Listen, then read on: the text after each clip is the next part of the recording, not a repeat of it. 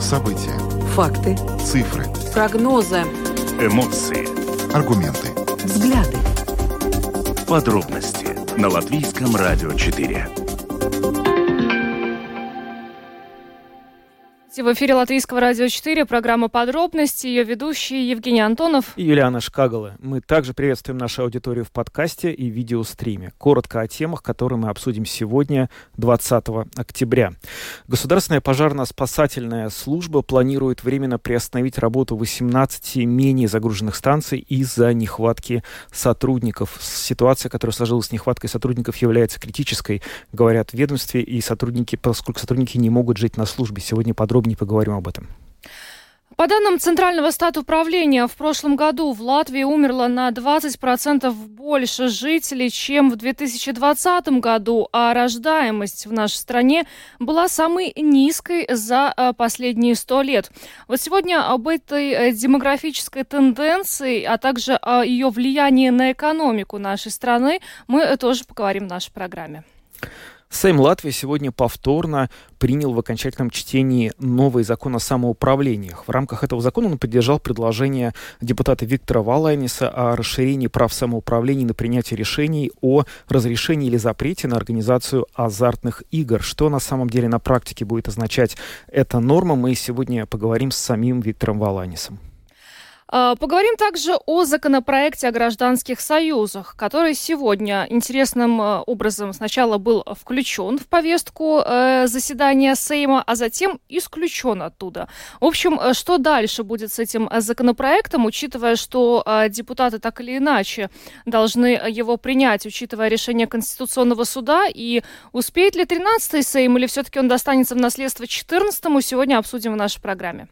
Ну и в центре внимания нашей программы остается ситуация в Украине. Накануне Владимир Путин принял решение о введении военного положения в части новых так называемых регионов России. На самом деле это аннексированная территория Украины и России, которая пока еще удерживается российскими войсками. Что значит это заявление о чрезвычайном положении, о военном положении и на самом деле как оно повлияет на жизнь России? Об этом сегодня мы поговорили с экспертом. Добавлю, что видеотрансляция программы «Подробности» доступна на домашней странице Латвийского радио 4 lr4.lv, на платформе РусЛСМЛВ, а также в социальной сети Facebook, на странице Латвийского радио 4 на странице платформы РусЛСМ. Слушайте записи выпусков программы «Подробности» на крупнейших подкаст-платформах. Ну и также э, вы можете писать нам в течение э, нашей программы на э, номер телефона в WhatsApp. Э, этот номер 28040484. Можете задавать свои вопросы или какие-то комментарии а, присылать. А, будем ждать ваших сообщений. Ну а далее обо всем по порядку.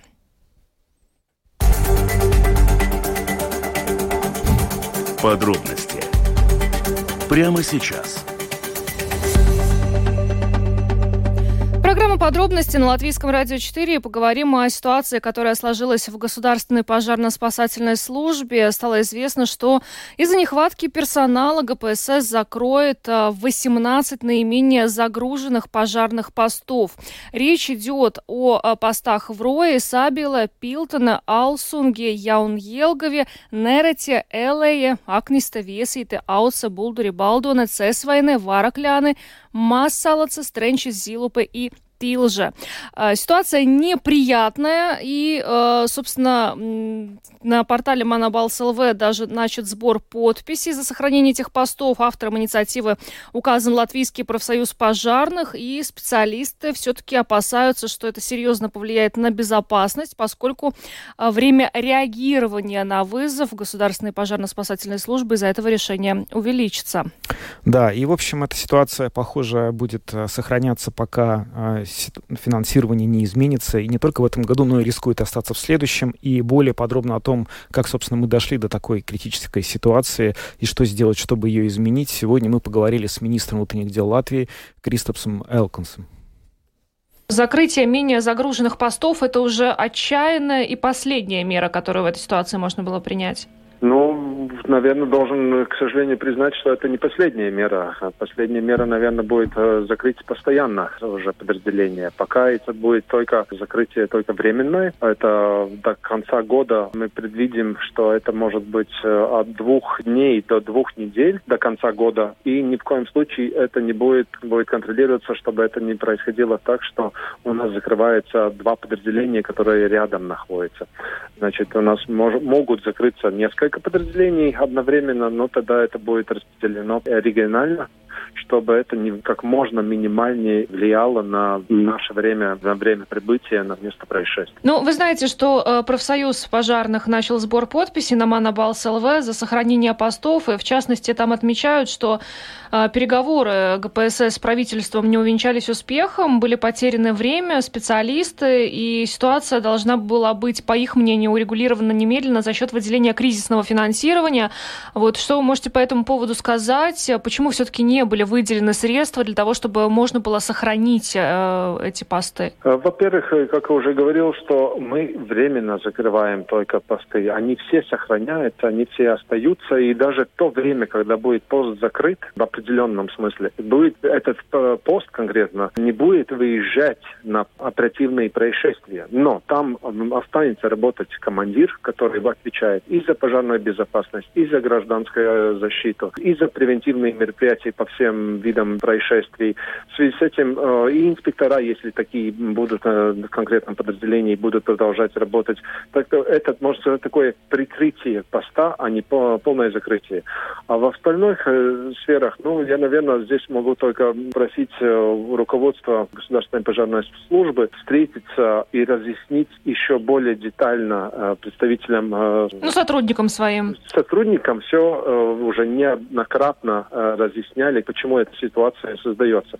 Ну, наверное, всегда найдется кто, кто был или в отпуске, или на больничном и пропустил какую-то информацию. Здесь однозначно и очень важно, чтобы особенно, может, не каждому пожарному это надо знать, ситуацию по закрытию э, постов. Самое главное, чтобы знали командиры подразделений, которые дальше уже могут работать со своими сотрудниками, с самоуправлениями и жителями населенного пункта.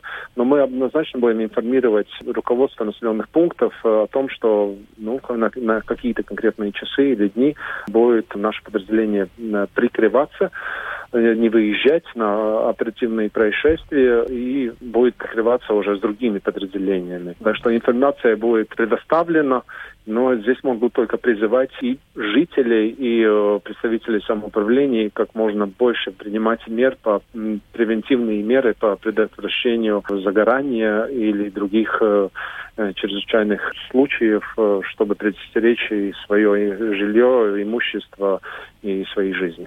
Ну а если все-таки существенно увеличится время реагирования государственной пожарно-спасательной службы в этой ситуации, что тогда? Оно однозначно в каком-то происшествии может увеличиться. Да, это, это связано очень с географической ситуацией подразделений и местом происшествия. Это может не повлиять никак. То есть подразделение соседнего подразделения приедет э, скажем так, в то же время, потому что, ну, уже смотря куда надо будет реагировать. Но в худшем случае, да, это может удвоить время реагирования на происшествие. Но это зависит от жизни зачастую. Да, да, да, к сожалению, это так. И э, об этом, о риске мы говорим уже, мне кажется, лет 10, э, что создается проблематичная ситуация не только государственной пожарной службы, просто это намного нагляднее, когда у тебя закрывается подразделение или прикрывается оно. Мы, потому и ажиотаж. Вопрос о том, что у нас на улицах два раза меньше полицейских, чем необходимо, это просто не настолько заметно.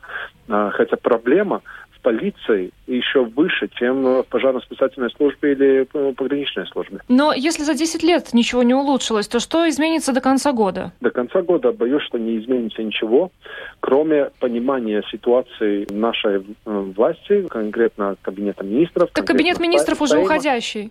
Да, в том и дело. Ну, сейчас через две недели, я надеюсь, э, три будет новый кабинет министров. И самое главное, чтобы этот сигнал дошел до них, что практически приоритет номер один для э, руководства страны э, решить эту долгосрочную проблему и предоставить необходимое долгосрочное финансирование для внутренней безопасности в кратчайшие сроки. Цена вопроса. Сколько нужно средств? Э, по нашим подсчетам, чтобы могли э, э, говорить о сохранении нынешних капацитет качества и также говорить о развитии служб, это как минимум 2,5% от валового продукта. Сейчас сколько получается? 1,4. Ну, много нужно да, много, найти. Много. Много, но мы должны учесть, что я сейчас говорю о проблемах, или мы сейчас говорим о проблемах, которые медленно создавались практически в течение 30 лет. Последние э, 10 э, лет э, уже с каждым годом мы развивались со знаком минус. Если не будут найдены средства, то есть если мы не приблизимся к 2% от ВВП, то вот закончится год и что? Тогда, мы, тогда это все закончится тем, что мы уже станем э, подразделение не закрывать временно, а постоянно. Ну, не очень-то положительная перспектива. Да, это очень неприятная перспектива, потому и собрали сегодня пресс-конференцию, об этом э, ясно уже разъясняем, потому что видим, ну, что не смогли мы, прежние э, руководство страны, ну, не, или министры не смогли доказать актуальность э, вопроса, актуальность ситуации. Но мы были вынуждены дойти до критической массы и сейчас уже принять уже настолько неприятное решение для жителей Латвии. Ну вот вы не так долго занимали пост министра внутренних дел. Но вы поднимали этот вопрос вообще? Какая реакция была? Реакция была понимающая. А, но это, опять же, на словах. У меня, к сожалению, из-за своего короткого срока не было возмож... возможности участвовать э, уже в фундаментальных э, распределениях государственных средств, и э, в связи с этим никак не мог повлиять конкретно на результат, но сделал считаю, все возможное со своей стороны, чтобы разъяснить и донести эту информацию э, о том, какова реальная ситуация э, внутренней безопасности страны. Ну а этот э, уже, скажем так, э, конкретная сейчас ситуация или решение уже пока уже больше не только говорит, а показывает, насколько все серьезно. Mm-hmm. И что это последний момент реагировать на это, принять единственное правильное решение и предоставить необходимое долгосрочное финансирование для внутренней безопасности. Кристоп Секлонс, министр внутренних дел, прокомментировал нам ситуацию в Государственной пожарно-спасательной службе, но те цифры, которые он привел, очень четко, мне кажется, отображают картину вообще. Э, если, по словам министра, необходимо на э, внутреннюю безопасность выделять э, около 2,5% от ВВП, то в настоящее время это ну, чуть менее полутора процентов. То есть, очевидно, это сумма, это финансирование, которое предстоит найти, э, скорее всего, тут уже безвыходная ситуация, новому кабинету министров, она э, внушительная. Но здесь еще и сегодня э, профсоюз работников структуры внутренних дел выступил со своими требованиями. В частности, они просят с 2023 года поднять зарплаты в отрасли в среднем не на 10%, а на 30%. И таким образом, чтобы зарплаты зарплата составляла как минимум полторы э, тысячи евро после уплаты налогов, тогда как сейчас э, средняя зарплата э, в отрасли до уплаты налогов была 1362 евро, а, а э, во втором э, квартале нетто зарплата была и вовсе 997 евро. То есть, а, ну, есть, с одной стороны, требования со стороны профсоюза, а с другой стороны еще и, ну, ситуация, когда вынуждены э, закрывать э, пожарные посты пока временно, но есть риск, что, а, возможно, их придется закрывать и ну, на какое-то более длительное время или на совсем, учитывая, что э, ситуация пока не решена. И это, надо сказать, не единственные запросы о повышении средств. Мы знаем, что сейчас только что мы видели забастовку учителей, и учителя повысит им зарплату следующего года. Есть требования у медиков, которые тоже говорят, что ситуация в отрасли сложилась критическая. В общем, а, новому правительству, похоже, придется искать средства для того, чтобы повысить деньги, повысить зарплаты очень большому количеству госслужащих, э, сотрудников общественной сферы. И на самом деле сейчас как-то сходу совершенно невозможно представить, как эти деньги в таком количестве можно будет э, найти, особенно с учетом того, что никто не отменял запросы на увеличение расходов на оборону. Э, коалиция заявила, что хочет поднять их с 2,5% до 3%.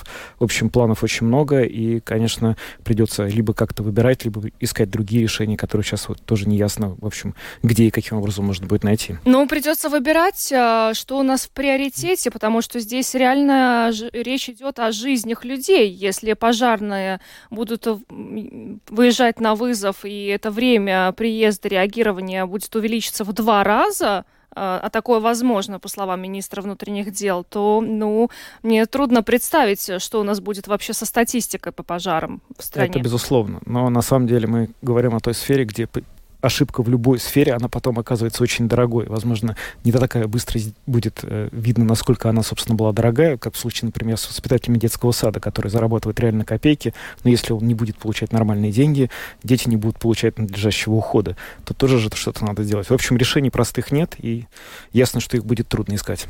Двигаемся дальше, поговорим о новых данных Центрального статуправления, согласно согласно которым э, в прошлом году в Латвии умерло на 20% больше жителей, чем в 2020 году. И, кроме того, рождаемость в нашей стране была самой низкой за последние 100 лет. Но мы видим, что статистика это достаточно пугающая. Возможно, одна из причин э, такого высокого уровня смертности – это пандемия COVID-19. Э, но сейчас более подробно попытаемся разобраться с этим, а также э, с тем, э, ну, как, собственно, это все повлияет на экономику э, нашей страны. Кстати, стоит отметить, что смертность в октябре и ноябре 2021 года впервые за последние 10 лет превысила 10% общего количества умерших за год. И как раз вот Центральное стат управления это и объясняет пандемией COVID-19. Будем надеяться, что эти данные, ну, и эта статистика, эта кривая пойдет вниз, поскольку с пандемией COVID-19, ну, сейчас, по крайней мере, выглядит, что ситуация уже гораздо лучше, поскольку и новый штамм э, не столь опасен и э, большая часть населения вакцинирована, но, тем не менее, непонятно, как вот вообще э, улучшать эту демографическую ситуацию, учитывая, что и вот эта кризисная такая составляющая, которую мы сейчас имеем, ну, вряд ли будет способствовать приросту рождаемости в нашей стране.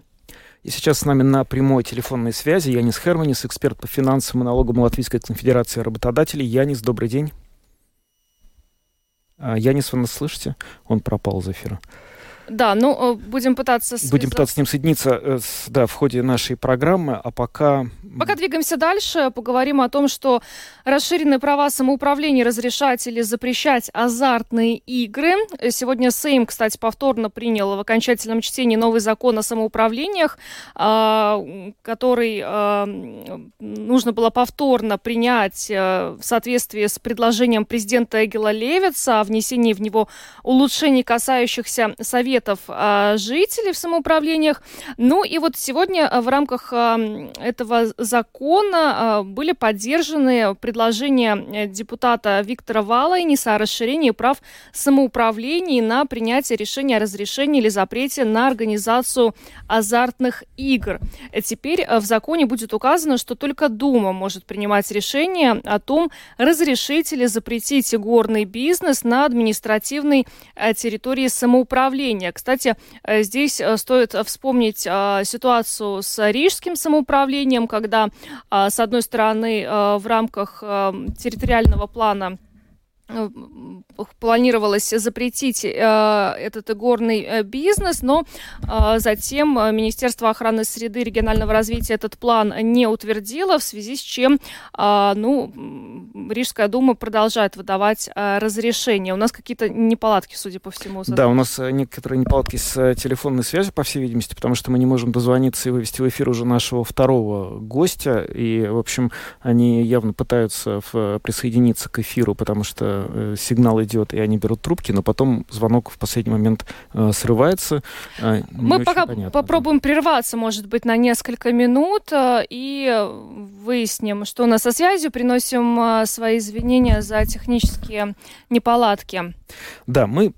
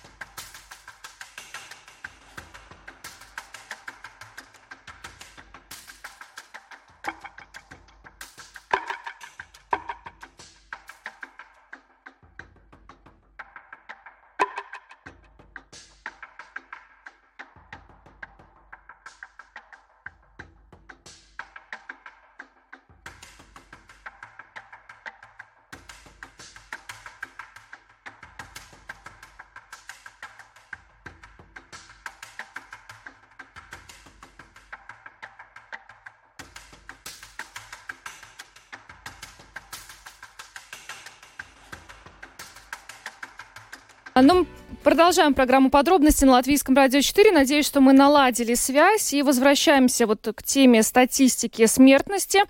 А, напомним, что в прошлом году в Латвии умерло на 20% больше жителей, чем в 2020 году, а, и рождаемость была самой низкой за последние сто лет. Сейчас более подробно об этом будем говорить с экспертом по финансам и налогам Латвийской конфедерации работодателей Янисом Херманисом, который с нами сейчас а, на связи.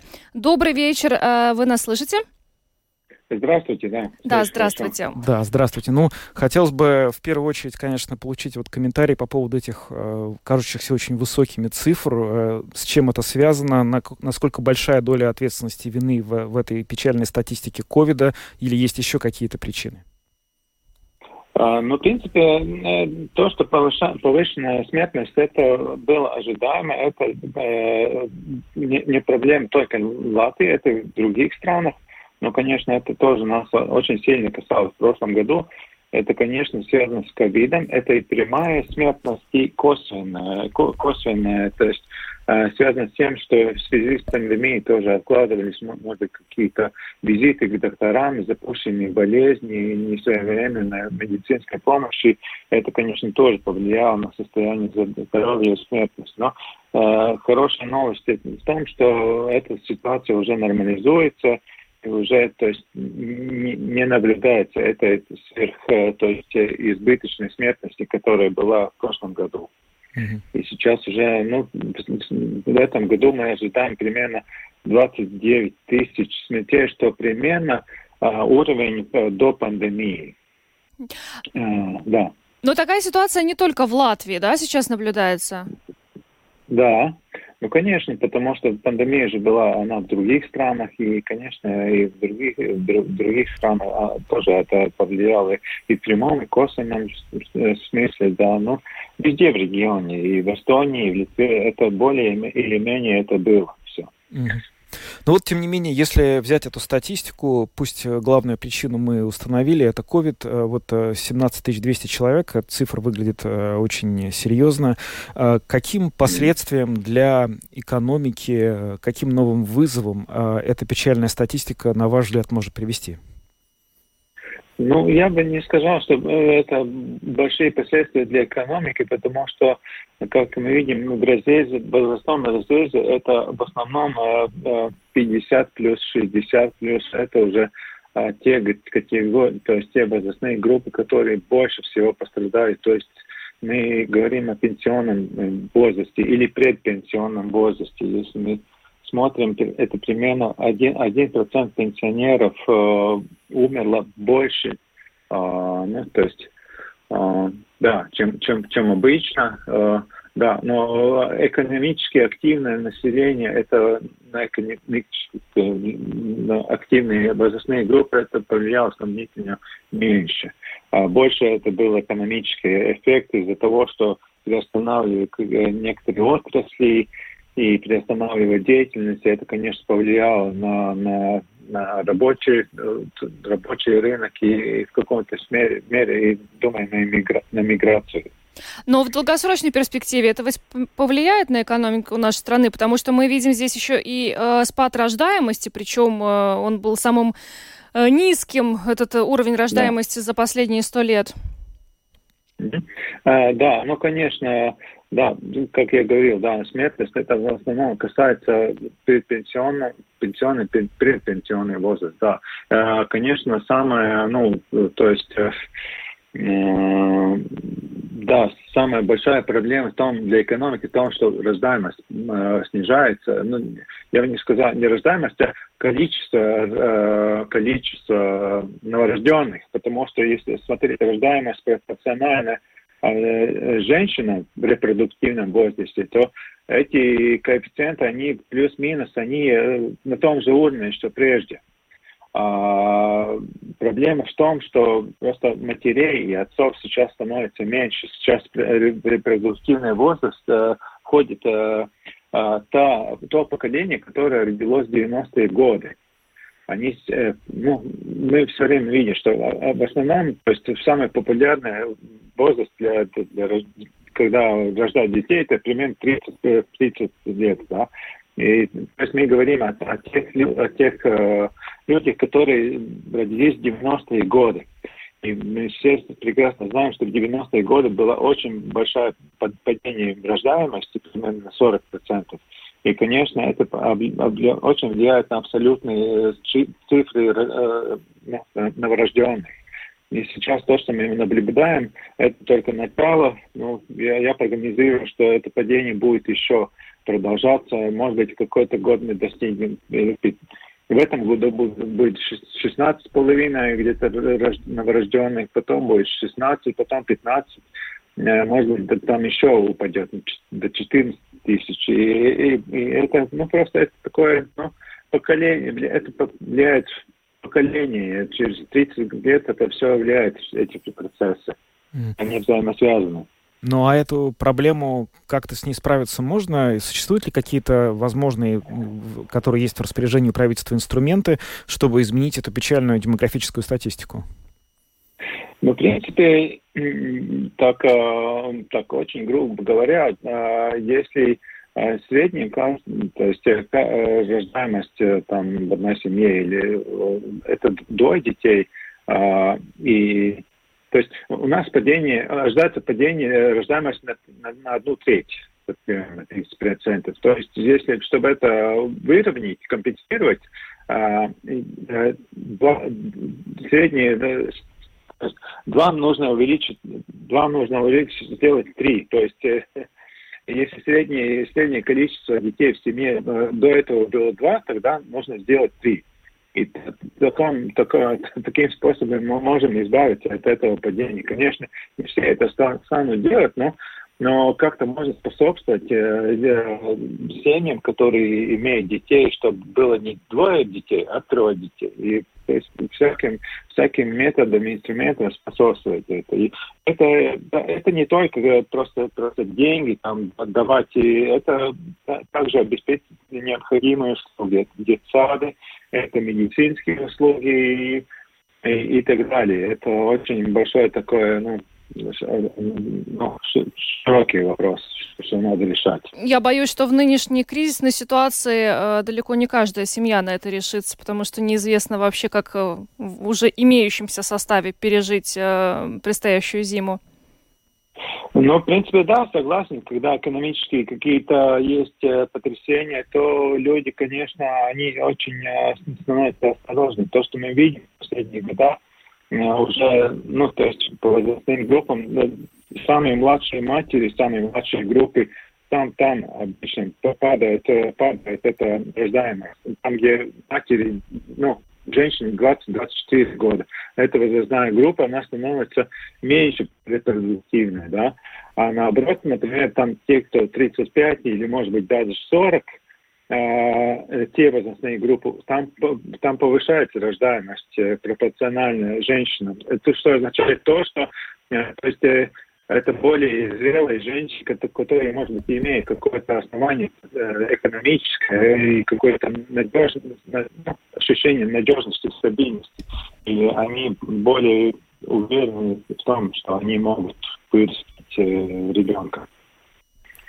Ну что ж, спасибо вам большое за интервью. Янис Херманис, эксперт mm-hmm. по финансам и налогам Латвийской конфедерации работодателей, был с нами на связи. Еще раз благодарим вас и хорошего вечера. Спасибо. Mm-hmm. Спасибо. Ну, мы слышали со слов э, э, Яниса Хармниса, что, в принципе, все ну, не так плохо. Во-первых, эта смертность не должна больше быть настолько высокой, учитывая, что, как мы уже отмечали в нашей программе, пандемия COVID-19 все-таки идет на спад.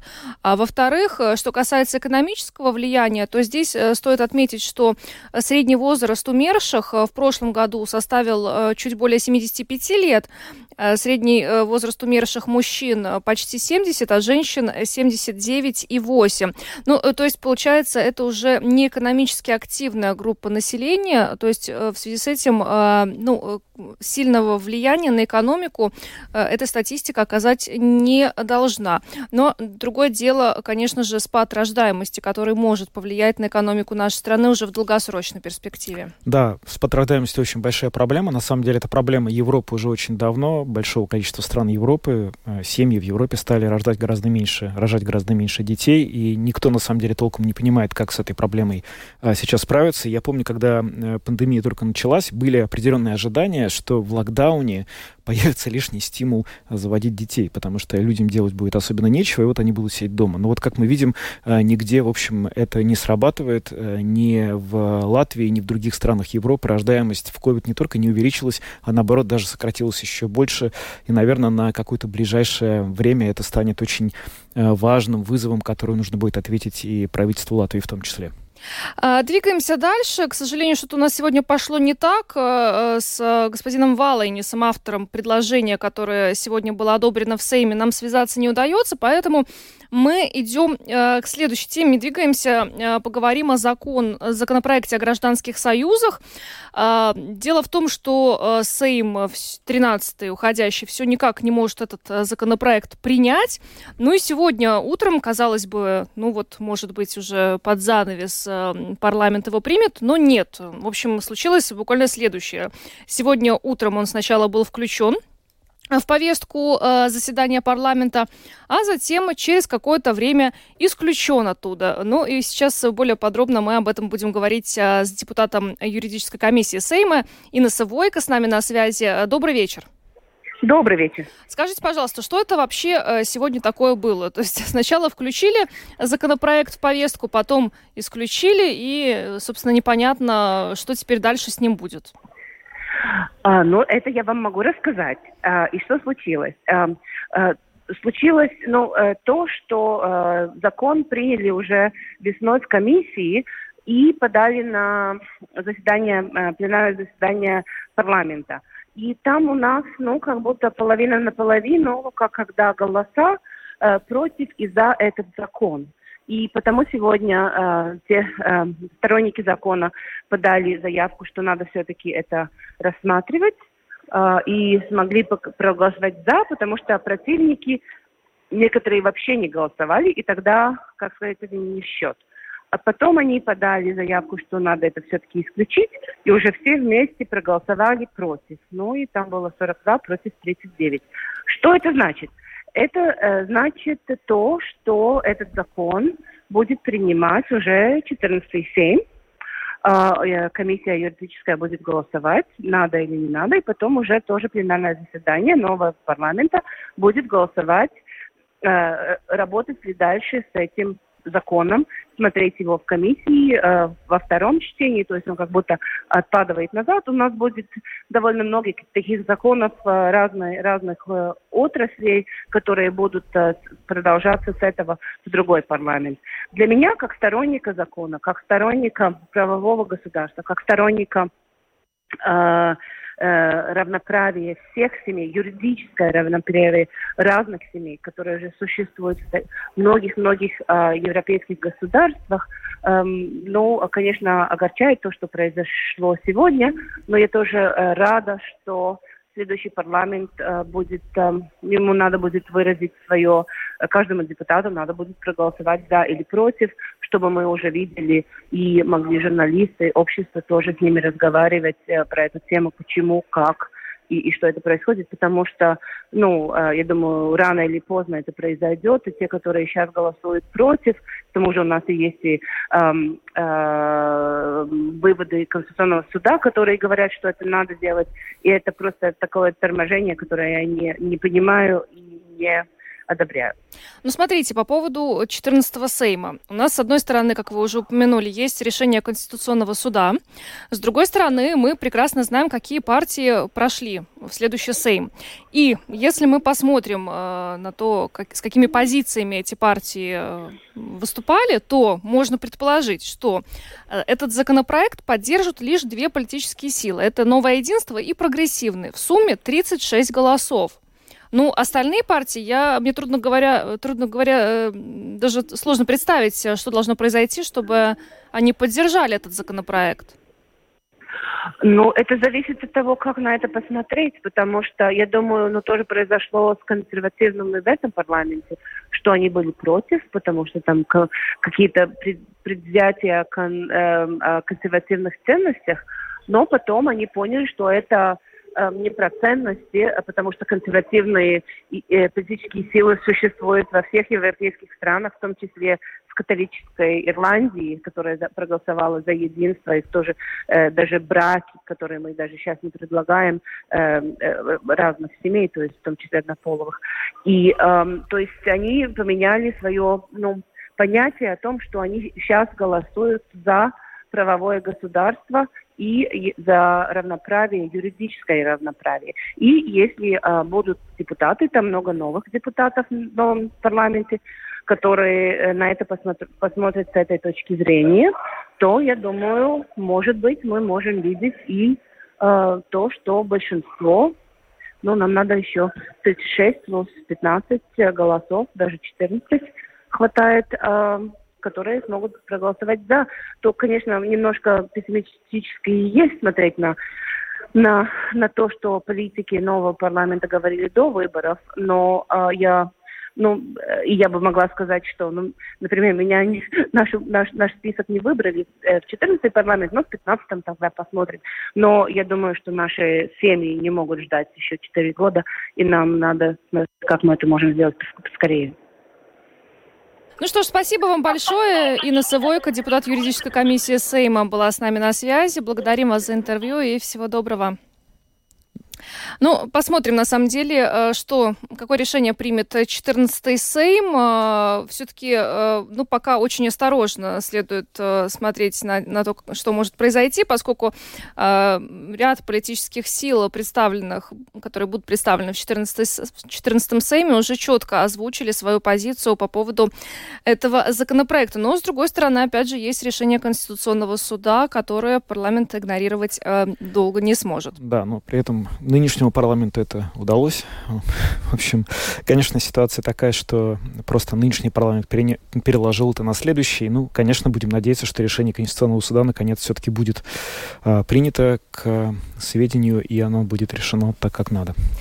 А, возвращаемся к теме э, того, что расширены права самоуправления разрешать или запрещать азартные игры. Сегодня Сейм в окончательном чтении принял повторно закон о самоуправлении, где было поддержано вот это предложение депутата Виктора Валайниса. И сейчас Виктор Валайнис с нами на прямой связи. Добрый вечер. Добрый вечер, добрый вечер. Ну вот учитывая, что э, эти ваши, э, ну это ваше предложение сегодня было принято, скажите, вот если мы, допустим, эту э, ситуацию спроецируем, ну на Риге, да, то есть то, что происходило с э, планом территориальным, да, когда э, с одной стороны Рижская дума хотела все-таки запретить э, в ряде мест э, эти азартные игры, но с другой стороны Министерство охраны среды этот план не поддержало. Вот теперь, когда поддержан на ваша идея. Что меняется для самоуправлений? Ну, понимаете, было такое время, что мы уже где-то два года назад уже получили такую э, поддержку в, э, в законопроекте о том, что в принципе самоуправления есть такие права. А то, что мы увидели потом, когда э, у нас, э, то, что мы увидели потом, когда у нас э, самоуправления начали это в жизни и вступить, ну, как, например, Рига, э, Тякова и еще другие самоуправления, которые хотели, в том числе еще Венспол, тоже хотели такие изменения сделать, чтобы их самоуправление не было нужны Uh, ну, азартные игры, чтобы там не, не находились или находились меньше, то мы увидели, что Министерство финансов вместе с Министерством ВАРом, Министерством, решили, что все-таки нет, нельзя, и начали такую ну, риторику, что парламент все-таки не хотел давать самоуправлениям такие права.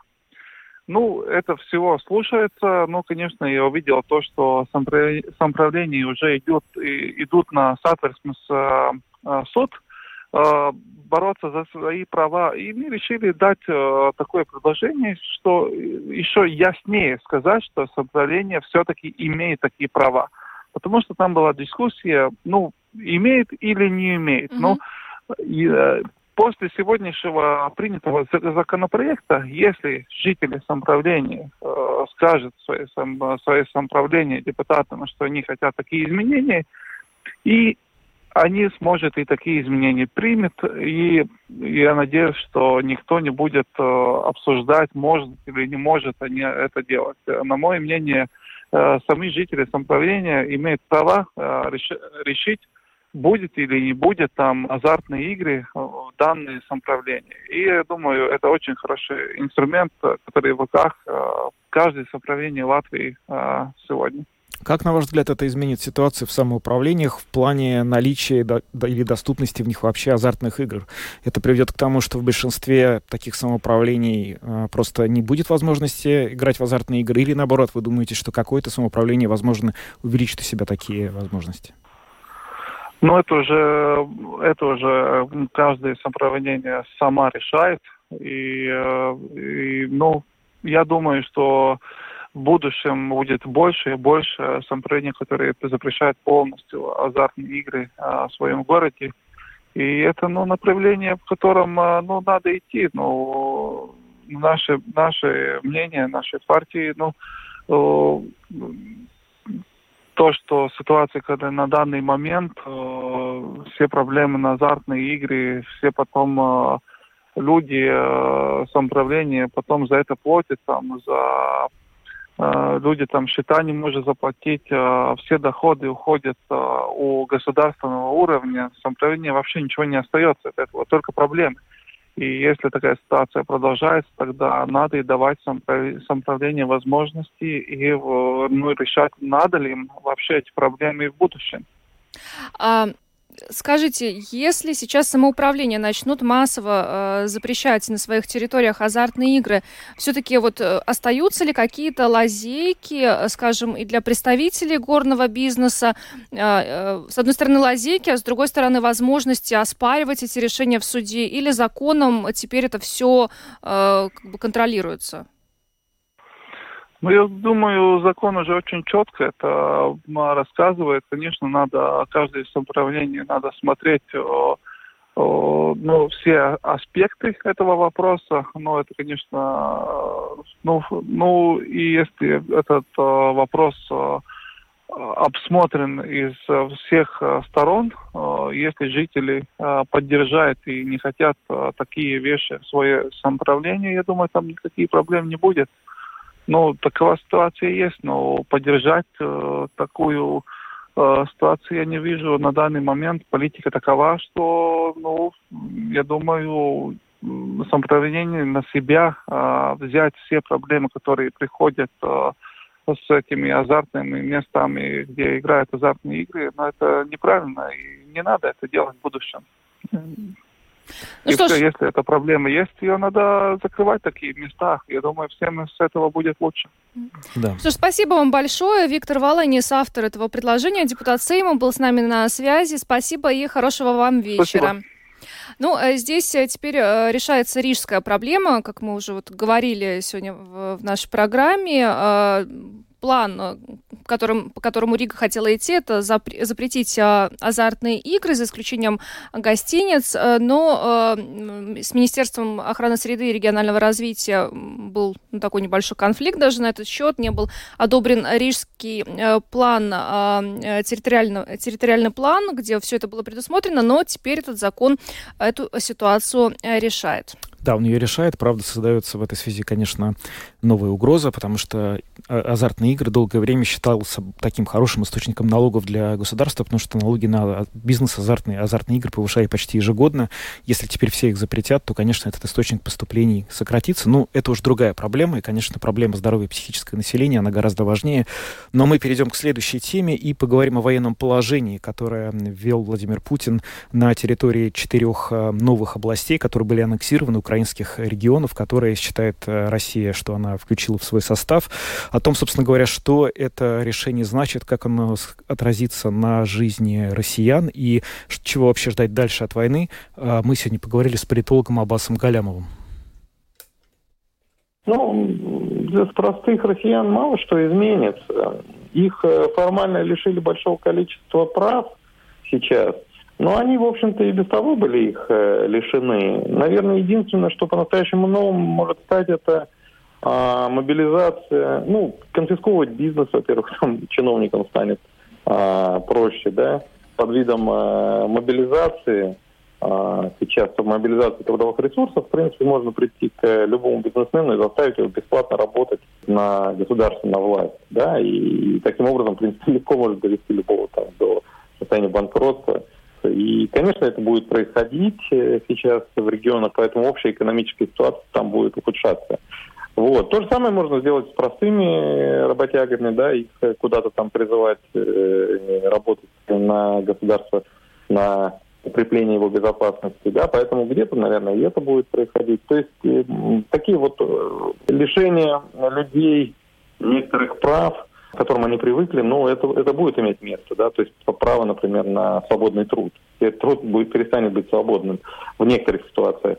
Но в целом, я думаю, все-таки это будут пока скорее исключения, чем правила. И поэтому для большей части людей, по крайней мере, заметна ситуация пока, скорее всего, а, не изменится. Ну, то есть будет ухудшение некоторое, но оно, в принципе, не то, что новость, да, оно и, и до этого ситуация ухудшалась. И, в общем-то, и без э, вчерашних указов она бы тоже, в общем-то, ситуация ухудшалась. Как-то так.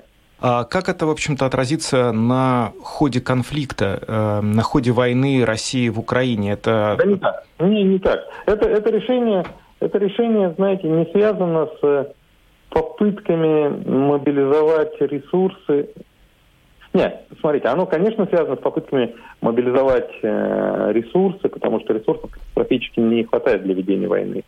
Вот. Но на самом деле никакой особой мобилизации благодаря этому не произойдет.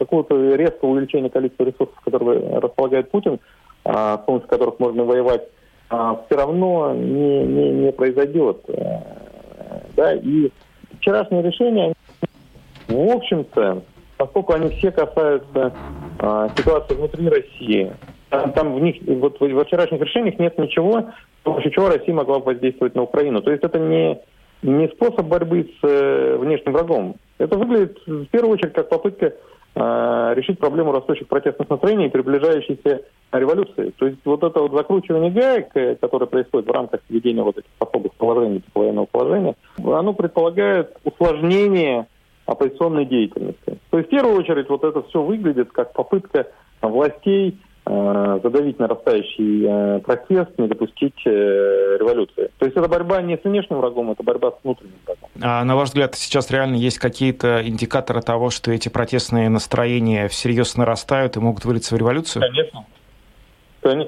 Ну, конечно, в этом направлении все, все и движется. Это вопрос времени, когда все это произойдет.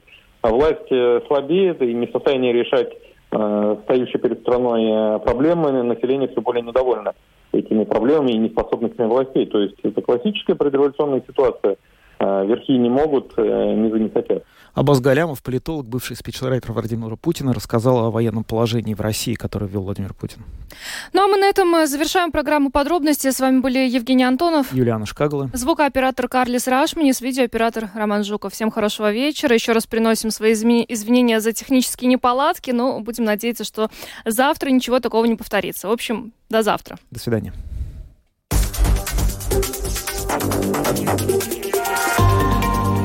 Латвийское радио 4. Подробности по будням.